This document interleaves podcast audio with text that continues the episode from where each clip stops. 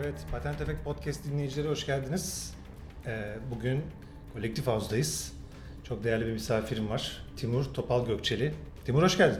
Hoş bulduk. Nasılsın, iyi misin? İyiyim, teşekkürler. Seni sormalı. Teşekkür ederim. Zahmet oldu. Teşekkür ederim geldiğin için. Sağ ol, rica ederim. Bunca yoğunluğun arasında biliyorum çok fazla toplantı trafiğin var.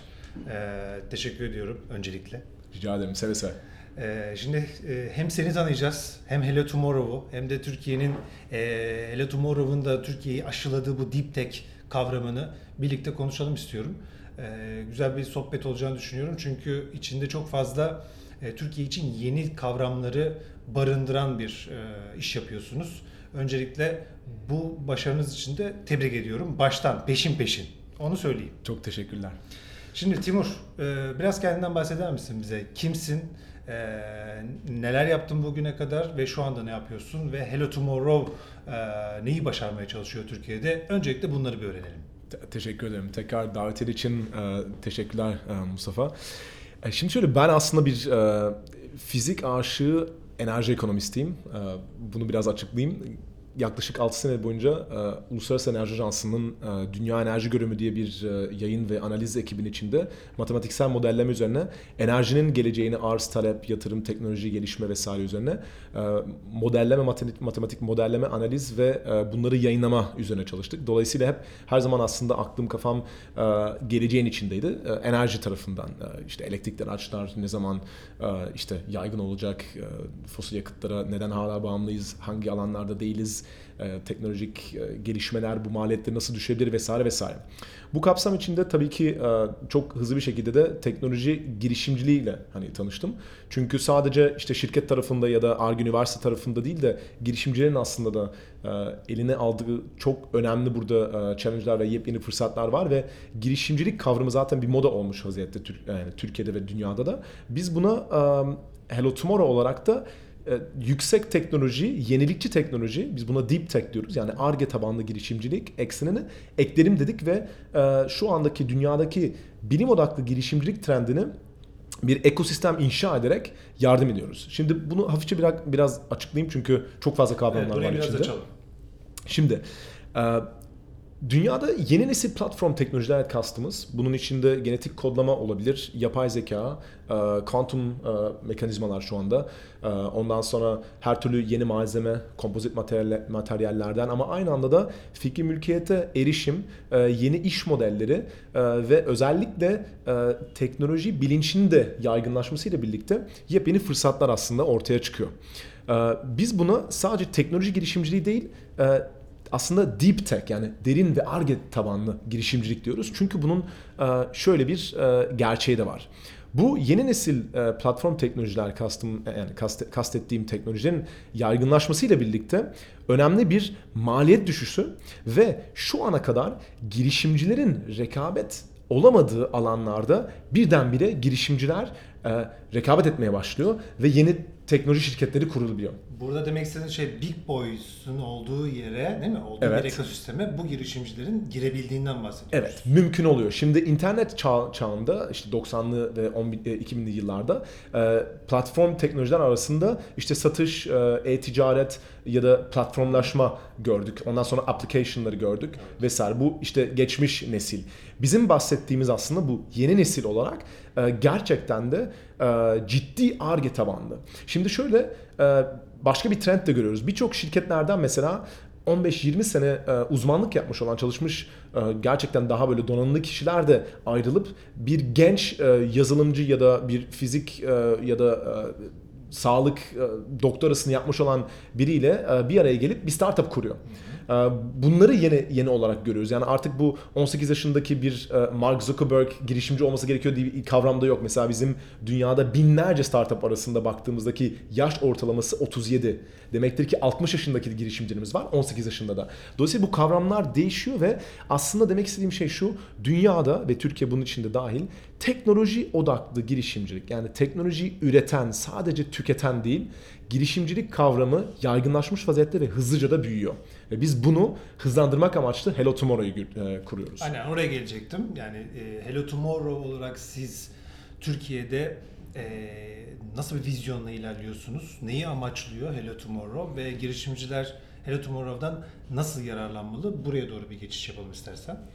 Hello Tomorrow Türkiye, Hello Tomorrow'nın ilk uluslararası ayağı. Hello Tomorrow aslında Paris'ten başlamış olan biyoteknoloji alanlarından başlamış olan bir bir girişim. İlk bir dernek olarak başladı, sonra bir şirket oldu ve biyoteknolojiden sonra enerji dikeyine geçtiğimizde mesela ben oradan hani o dikeyde aslında global çapta lead'i almış vaziyetteydim. O zaman yurt dışında yaşıyordum. Türkiye'ye gelişimle birlikte aslında Hello Tomorrow Türkiye'yi kurduğumda vizyonumuz şöyleydi. Bu yüksek teknoloji girişimciliği bir kalkınma ve istihdam modeli olarak bir gelişen ekonomiler ülkesinde, Türkiye'de bir model olarak kursak ne olur? Acaba iler, ilerler mi? Bir yere gider miyiz? Ve cevap tabii ki de e, evet. Kesinlikle ve bu şu anda biz üçüncü senemizi bitirdikten sonra rakamlarla da çok güzel kanıtlayabileceğimiz bir gerçek. Evet. Peki başvuru koşulları arasında neleri gösterebiliriz? Yani hangi türde e, girişimciler Hello Tomorrow'un e, radarına giriyor? Evet, şimdi şunu da fark ettim. Belki Hello Tomorrow'un kabaca birkaç adımını da anlatayım çünkü tabii. Başvuruya girmeden evvel neden startuplar bize başvuruyor diye tabii, eminim dinleyiciler evet. soracaklar. Neden başvuruyorlar? Şimdi şöyle biz aslında kabaca dört adımda ilerliyoruz Hello Tomorrow Türkiye olarak. Bir, biz globalde de yaptığımız gibi dünyanın en önemli Ar-Ge merkezini ve üniversitelerini bir ekosistem halinde bir araya bağlıyoruz. Bunu biz ekosistem paydaşlık modeller ve sözleşmeler üzerine yapıyoruz. Bu şu demektir ki Ar-Ge faaliyetleri yapı, yapan merkezler bizimle aynı paydaş ortamında. Şimdi bu, bu bir. İkincisi oradan çıkan en iyi projeleri bize e, yönlendirsinler e, çerçeve altında biz bir yarışma düzenliyoruz. Bu erken aşama Hello Tomorrow Challenge adlı bir hisse almadan sadece bir para ödülü verilen bir yarışma. Bunu da biz global çapta yapıyoruz. Çünkü tabii ki buradaki e, vuruş gücü çok daha çok daha kuvvetli.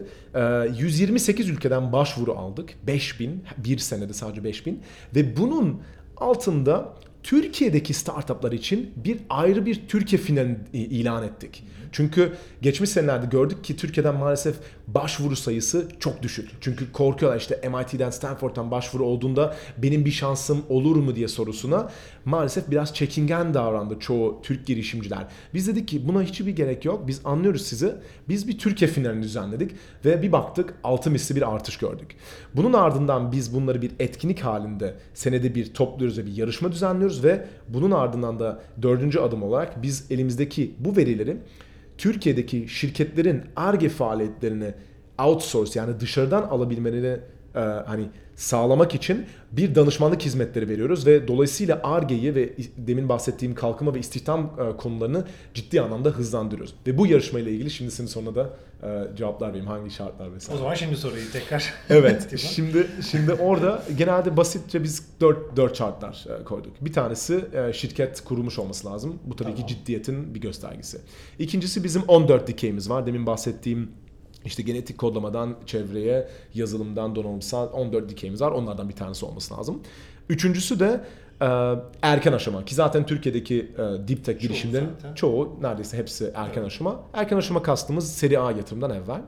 Bu tabii ki her ülkede farklı ama genelde işte seri yani A. Yani pre-revenue de olabilir. E, yani şirketin kurum, kurulduğu an itibaren aynı. Sadece şunu istemiyoruz yani iki yüz milyon dolar raise etmiş olan bir şirketin bize başvuru. Tamam. Çünkü biz erken aşama startuplarına yardımcı oluruz. Dördüncüsü de bu da çok önemli.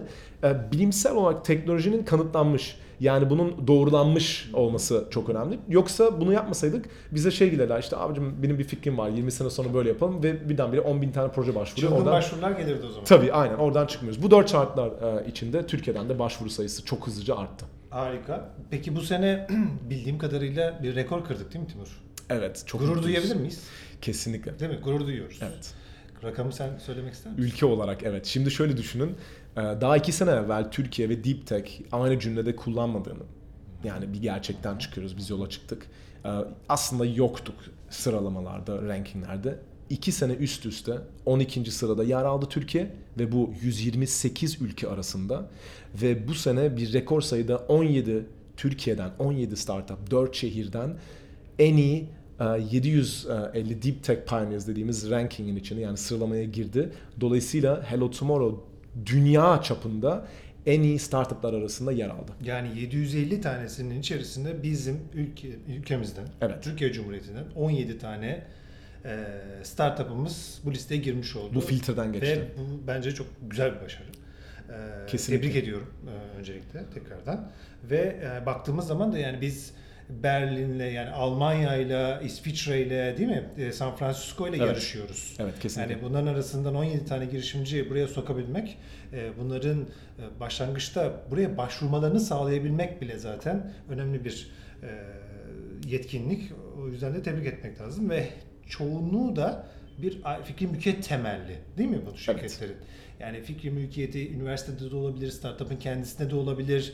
Ee, tabii burada şeyin ayrımını da yapmak lazım. Bazıları startup, bazıları üniversite spin-off'u, bu yedinin içerisinde olanlar da var. Ve globale baktığımız zaman e, bu başvurular arasında globalde yedi yüz elli içerisinde girenlerin yüzde otuz yedi üniversite spin-off'uymuş. E, bu noktada e, sizin sayenizde de aslında Türkiye'den de üniversite spin-off'larının sayısının artışına e, katkı sağlıyorsunuz. Dolaylı yoldan, belki de doğrudan.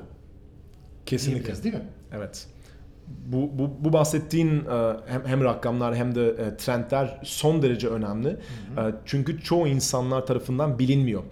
Şimdi bilim odaklı girişimciler genelde biraz daha çekingen mi diyeyim, yani ortalıkta gezmeyenler, böyle büyük marketing yapmayanlar. O yüzden bizim yarışmamız bu açıdan çok çok önemli. Çünkü onların varoluşunu e, e, ve bir, bir şekilde de ifade etmelerini e, yol açıyoruz ve bu bizi çok mutlu ediyor. Çünkü e, ülkemizde inanılmaz değerli e, işler yapan, gerçekten teknolojiyi de üreten, sadece demin dediğim gibi tüketen değil, girişimler var. Ve biz bunların önündeki suni engellerini kaldırmak amaçlı zaten yola çıktık. Ve o yüzden bizi çok mutlu ediyor bu. Trendlere de baktığımızda, demin bahsettiğim bizim on dört dikeyimiz var global çapta, evet, ve bunlar çok çok spesifik, yani içinde dediğim gibi yani genetik kodlamanın e, ve quantum computing gibi, yani gerçekten dünyanın önde e, şeyden bahsediyoruz. sekiz kategoride bu on yedi Türk startup'ı e, şu anda girdi ve bazı kategorilerde beş altı tanesi oluyor. Mesela Türkiye'de malzeme, yeni malzeme Ar-Ge'si e, mesela çok kuvvetli. E, aslında havacılık e, ya da yazılım, E, siber güvenlik, bu gibi alanlarda Türk Türk startuplarında ciddi bir e, sayı artışı göreceğimizi ve bununla birlikte de bizim için en önemlisi de kalite artışı göreceğimizi düşünüyoruz. Bu saydığın alanlar bizim, yani Türkiye'nin belki de çıkış noktası. Yani bu orta gelir tuzağından çıkmamız için, değil mi, odaklanmamız gereken noktalardan noktalar arasında yer alıyor. Çünkü bizim artık e-ticarette falan bir yere varacağımız yok. Dolayısıyla deep tech'lere Bu, bu derece önem veriyor olmamız ve bunları global aranaya çıkarıyor olmamız çok önemli. Çünkü içinde agritech var, biotech var, drug discovery yapanlar var, mobility çalışanlar, quantum computing, nanoteknoloji. Ya bunlar çok heyecan verici, değil mi? Yani ben bunları duydukça çok heyecanlanıyorum. Çünkü hani globalde yarışmamızın başka hiçbir yolu yok. Evet, kesinlikle ve bu yani müthiş. Ben şu anda resmen ne diyeceğimi bile bile şaşırdım çünkü e, ben bunu Türkiye'de başladığımda bana herkes şunu diyordu: bu bu çok güzel bir fikir, olmaz, bu olmaz, Allah, yani Allah kolaylık versin, bu Türkiye'de olmaz. E tabii ki bu bir girişimci olarak her zaman duyduğum bir, bir gerçek. E, bunu tamam diyoruz, teşekkür ederiz ama biz çalışmaya devam edeceğiz ve şu anda rakamlar da bunu bunu kanıtlıyor. Yani tartışılacak bir bir, bir konu değil çünkü rakamlar, evet, net. Evet, rakamlar um, bizi tabii ki burada uh, gerçekten mutlu eden şey şu. Um, bir, yani bir teknolojiyi ürettikten sonra bir sonraki aşama ne oluyor? Ve biz bunu raporlarda da çok detaylı bir şekilde inceledik. Tabii ki bunun yaygınlaşması ve pazara ulaşması. Yani pazara ulaşım çok önemli.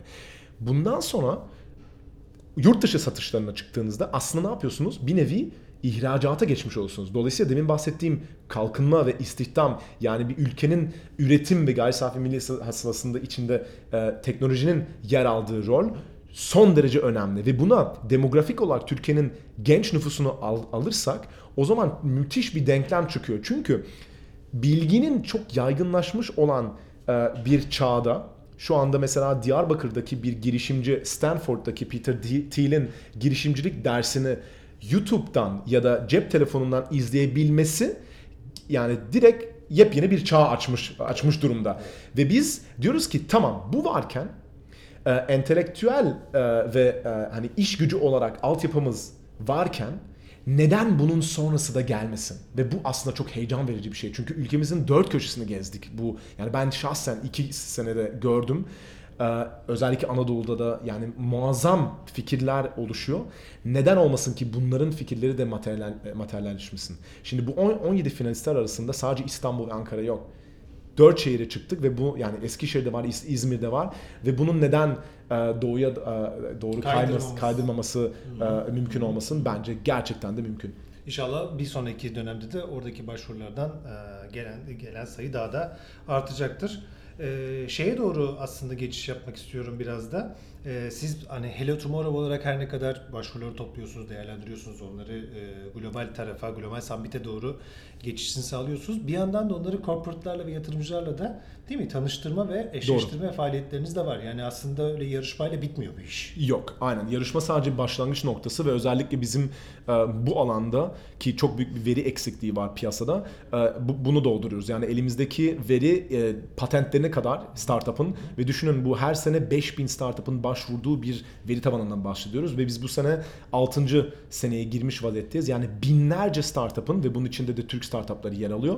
Tek, geliştirdikleri teknolojilerin patentlerine kadar bilgileri elimizde. Hı-hı. Ve bundan dolayısıyla mesela şöyle bir şey diyoruz. Türkiye'deki yeni malzeme argesi yapan startup'lar Boston, Singapur ya da Londra piyasalarındaki aynı e, e, dikeylerde ya da teknoloji alanlarında faaliyet gösteren startuplarla şu şekilde ya da şu şekilde kıyaslanabilir. Mesela e, T R L ekseni üzerinde daha gelişmiş ya da mesela e, kompozit malzemeleri, atıyorum mesela inşaat sektöründe ya da e, otomobil e, sektöründe daha fazla gelişmiş vaziyette, ekonomi ekonomik durumla ba- bağlı olduğu için. Bu gibi trendler ve analizler yapabiliyoruz. Bunlar kimin için önemli?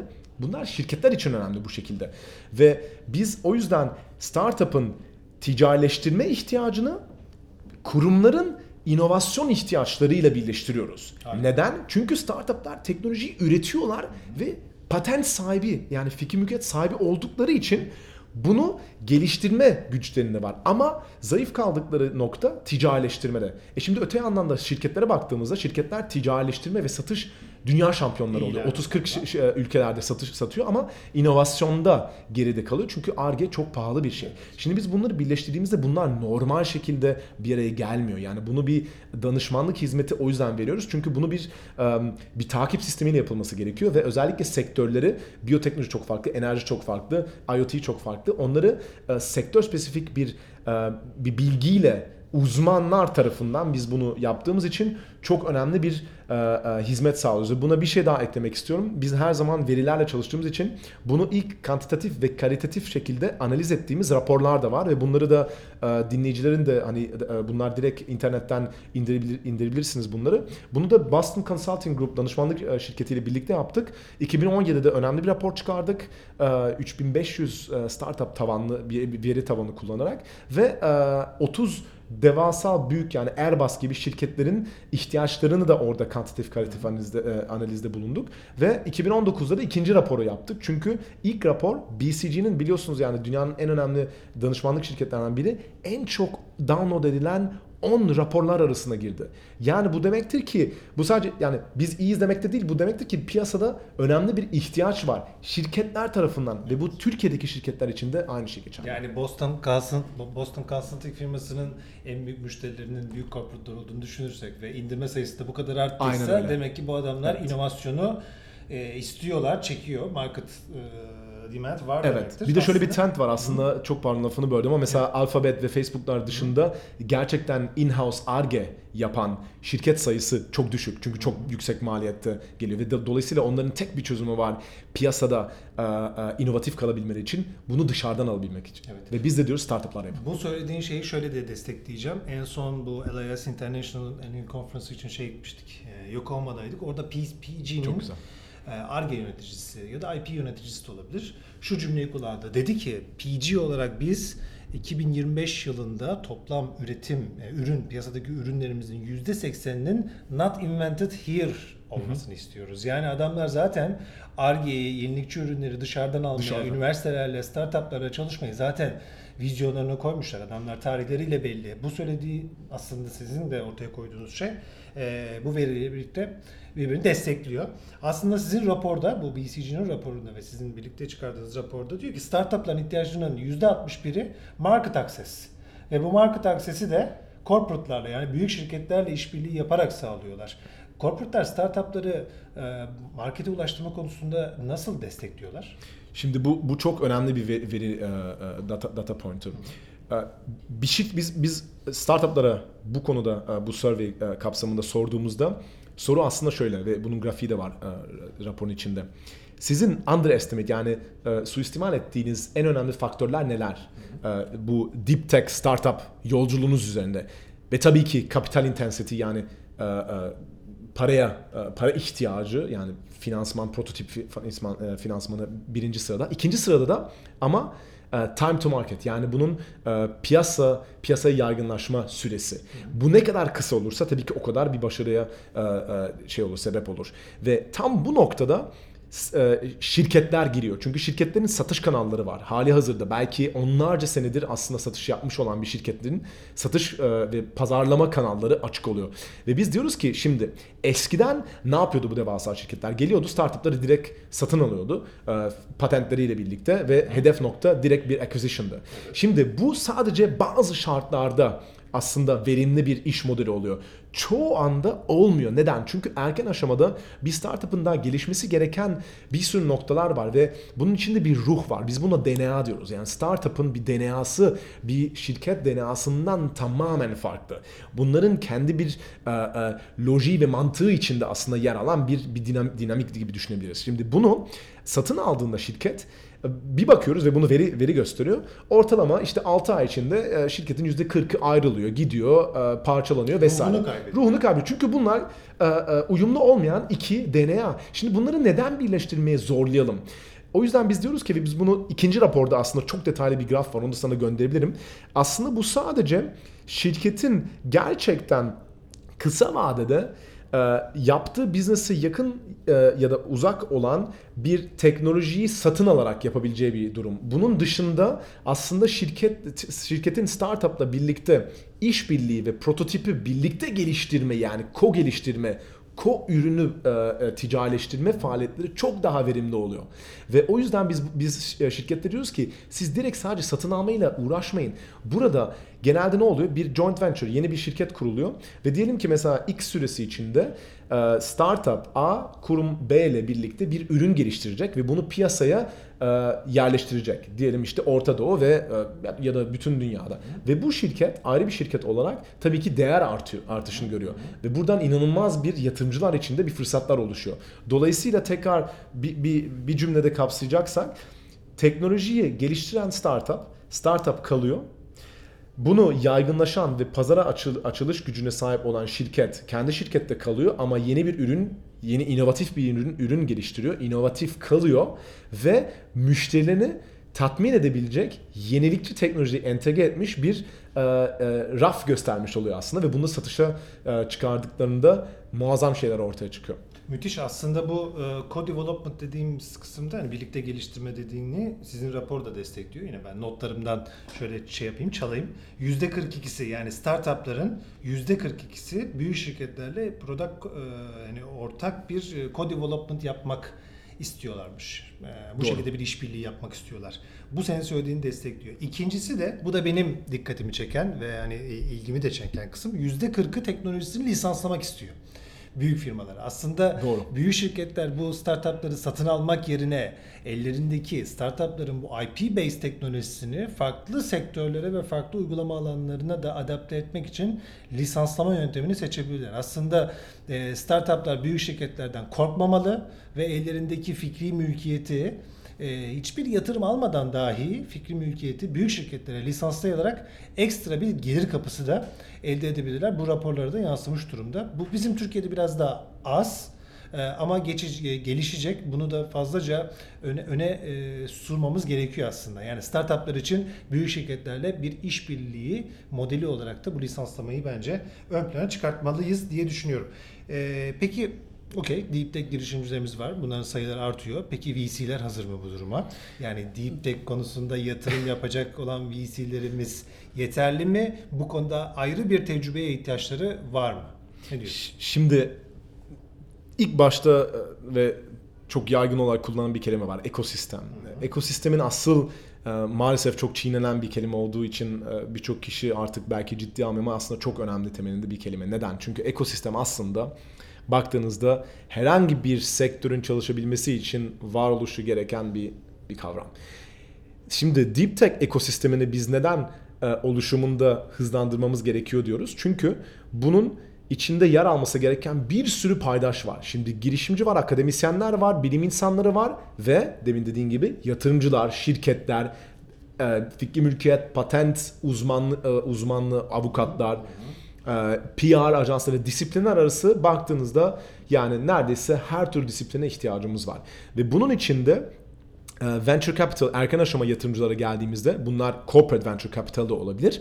Genelde şöyle bir e, tablo oluşuyor. Mesela Türkiye'ye baktığınızda elbette ki ilk nesil yatırımcılar daha fazla bu demin bahsettiğim eski nesil platform, e-ticaret, fiziki altyapı gerektirmeyen, hızlıca büyüyebilen ve mesela müşteri sayısı üzerine değerleme alan ve dolayısıyla riski belki biraz daha düşük olan startuplar tarafından hani yatırım alıyorlar ve V C'ler onlara yönelik e, önem veriyorlar. Ama sonra fark ediyorlar ki bunların bazıları batıyor. Yani bazı ilk ilk tabii ki işte giren eBay'in ya da gitti gidiyor gibi modellerde tabii ki seksen milyonluk bir piyasada çok hızlı büyüme görüyor ve oradan bir başarı hikayesi oluyor. Ama bunların birçoğu da fail ediyor maalesef. Evet. Çünkü aslında ki ilk o hype gerçekten fundamental yani hani kritik altyapıya bağlı olmadığı için ayakta kalması mümkün değil. Yani bir teknoloji geliştiren şirkette kıyaslanamıyor. Şimdi venture capital erken aşama yatırımcıları deep tech'e nasıl çekebiliriz? Bunlar da genelde tabii ki fonlar, büyük fonlar mesela devlet fonları tarafından ya da ya da bu Avrupa Birliği fonları ya da mesela bütün bu Türkiye'de mesela ilk iki venture capital, deep tech venture capital fonları bu Avrupa European yatırım yatırım fonu European Investment Fund tarafından kuruldu. Ve böylece ilk defa sadece mandate'leri yani yatırım varoluş sebebi direkt deep tech startup'larına yatırım yapmak. Ve burada biz şunu görüyoruz aslında. Biz yatırımcıları yani yatırımcılarda şöyle bir ihtiyaç görüyoruz. Siz sadece bir finansal R O I üzerine bakmayın olaya. Çünkü bir deep tech girişimci bir prototip geliştirdiğinde çok farklı döngülerden geçiyor. Yani cycle'ları çok R O I'yi farklı. R O I'yi açalım. Yani return, evet, return, return of investment. investment. Yani gelir, gelir yani yaptığınız yatırımın geri, geri dönüşünü. Dönüşüm. Sadece o rakamlara bakmayın çünkü bir prototip mesela A prototipi yeteri kadar iyi değilse B'ye ya da C'ye geçmeniz gerektiğinde aslında piyasa açılışı onunla olacak ve birdenbire yüksek bir geri dönüşü olabilir ama o aradaki süre çok önemli. Dolayısıyla alan startup'ın aldığı oradaki yatırımı Ar-Ge'ye tekrar finanse edilmesi çok önemli ve buna bağlı olan aslında bizim yatırımcılara hep dediğimiz şu gerçek var. Siz bir deep tech startup'a yatırım yaparsanız aslında teknolojinin de riski, de riske olmasına yatırım yapıyorsunuz. Sadece bir finansal işte bilmem ne kadar kullanıcı var dolayısıyla net present value yani şu andaki değerini hesaplama gibi bir kavram değil. Teknolojinin yaygınlaşması için gereken de-risking yani riski azaltmaya yapıyorsunuz ve bunu anladıktan sonra eş yatırım kavramları çıkıyor ve birdenbire bakıyorsunuz iki üç fon deep tech'e yatırım yapıyor. Çünkü Bilmiyorum. fark ediyorlar ki bu piyasayı geliştirmemiz lazım. Ve ondan sonra zaten bizim bizim baktığımızda sadece mesela yarışmayı kazanan altı startup üç yüz milyon dolardan fazla para topladı. Yani zaten finansal geri dönüşü orada bir soru işareti olmuyor. Çünkü bir gerçek yani o da o da var. E tabii bu e, yatırımların yapıldığını gören diğer deep tech yatırım e, girişimcilerimiz de olaya daha fazla e, asılabiliyorlar aslında değil mi? Tabiri caizse evet. Hani demek ki yatırım yapılıyor. Yani evet. Bu ekosistemde bu ol, olabiliyormuş. Öncesinde çünkü ya bunları nasıl olsa kimse yatırım yapmıyor deyip hani girişimci olmak isteyen deep tech geliştiricisi olsa bile bu işlere girmiyordu, e, ilerlemiyordu vesaire vesaire. Ee, peki önümüzdeki takvim nasıl Timur? Yani Hello Tomorrow'un çok yoğun. Ee, şimdi bu e, her sene yaptığımız yarışma e, yer alıyor. on üç Ocak'ta bizim Hello Tomorrow Türkiye e, iki bin yirmi Challenge adlı aslında Türkiye finalleri oluyor. Nerede? Burada e, Novotel e, Karaköy'de. Karaköy'de. Pazartesi on üç Ocak'ta mutlaka bekleriz. En iyi startuplar orada sahneye alıyor alıyoruz ve jüriyle yarıştırıyoruz. Yani Türkiye kazananı ilan ediliyor ve onları sonra ardından Paris'teki hani dünyada Deep Tech Davos'u bilinen Hello Tomorrow Global Summit'imize onları e, gö- gönderiyoruz. Birlikte gidiyoruz daha doğrusu. Ve aynı anda da bizim ki, çok e, muhteşem bir keynote speaker'imiz var. Biz bilirsin hep bayağı bir uçuk e, evet. dünyanın en e, yani uçuk e, teknoloji geliştiren insanları ilham verici olarak aldık. Bu sefer de Doktor Anita Sengupta uzun seneler NASA'nın Jet Propulsion Laboratory'ında e, Mars'taki mesela e, bu u, iniş yapan uyduların paraşüt sistemlerini geliştiren e, lead engineer, mühendis. Deep Tech'in dibinde yani. Deep Tech'in kesinlikle yani solar sistemin e, araştırmasında yer alan ve şu anda kendi A S X Technologies diye kurduğu şirket e, e, dikey şeklinde kalkıp inebilen elektrikli uçaklar geliştiriyor. Yani ondan da bahsedecek ve e, başlığı aslında e, uçuşun geleceği. Yani o, çok güzel. Müthiş müthiş heyecan verici. Peki gelecek. on üç Ocak'ta herkes katılabiliyor mu? Yani evet. Ücretsiz bir etkinlik değil mi? E, ücretler olacak ama bunlar çok çok cüzi, cüzi rakamlarda. Rakam. Yani tamam. Diğer etkinliklerle kıyasladığınızda özellikle alacağınız bilgi e, tsunamisiyle kıyasladığında yani, yani gerçekten e, çok az. Deep Tech'in dibi. İsmini evet. şu anda telaffuz edemeyeceğim ya ama. Ya da zirvesi ama dip demeyelim. Doğru. Dip'teki zirvesi diyelim yani. Aslında doğru, doğru diyorsun. Öyle bir anlam karmaşası çıkıyor. Dolayısıyla bu etkinliği herkesi bekliyoruz. on üç Ocak'ta e, Novotel Karaköy'de olacağız. Ben orada olacağım. E, Timur da orada olacak. E, NASA da orada olacak. Evet. Dolayısıyla bekliyoruz. E, Valla Timur yani çok keyifliydi. E, ben de çok keyif aldım. Seninle konuşmaktan her zaman keyif alıyorum. Ben de. Bugün ayrıca bir gündem maddesiyle E, toplandık. Güzel bir konu oldu. Umarım e, hem senin bireysel olarak çabaların hem Hello Tomorrow'un e, çabalarıyla bu e, ve diğer paydaşlarımızı tabii onları da unutmamak kesinlikle lazım. Destekçi olanları. Ekosistem. Ekosistem diyelim. E, Deep Tech yatırımcı, e, girişimciliği ve yatırımcılığı gelişecek, büyüyecek. Çünkü bizim çıkış noktamız e, bu girişimler olacak. Değil mi? Bizi bunlar kurtaracak. Farkındalık yaratmak istiyorsanız kesinlikle yeni şey geliştirmek yolu üzerine oluyor bu ve bu, bu yeni, yeni nesil teknoloji üzerine. Yeni bence. Nesil burada. Dolayısıyla Deep Tech girişimcilerine ilgi duyan, yatırım yapmak isteyen, partner olmak isteyen herkesi e, destek vermeye, partner olmaya davet ediyoruz. Buradan da açık bir çağrı olsun. Timur, kesinlikle. Son sözleri alalım. Biz sosyal medyada, web sayfamızda çok çok aktifiz. Herkes bizimle e, temasa geçebilir seve seve ve çok hızlı bir şekilde büyümeye devam etmeyi ümit ediyoruz. Hepinizle birlikte inşallah. Çok teşekkür ederiz. Ee, Timur çok teşekkür ediyorum. Ee, Valla çok değerli bilgiler aldık. Almaya da devam edeceğiz. Ee, sosyal medya hesaplarınızı da zaten e, linkin altına yerleştireceğim. E, hem senin kişisel olarak hem de Hello Tomorrow'un tüm hesaplarını ve e, linklerini on Ocak'ta görüşeceğiz o zaman. Görüşmek üzere. Çok teşekkür tamam. ederim. Çok teşekkür ederim. Ağzına sağlık. Kapatıyorum programı ben de izninle. Patent Effect Podcast'ın bugün de bölümünün sonuna geldik. Ee, sevgili Timur'la çok keyifli bir bölüm çektik. Ee, bu bölümü yine her zaman olduğu gibi Apple Podcast, Spotify ve Google Podcast'ten dinleyebilirsiniz. Patent Effect'i de Twitter ve LinkedIn hesaplarımızdan takip etmeyi unutmayın. Bir sonraki bölümde görüşmek üzere. Bye.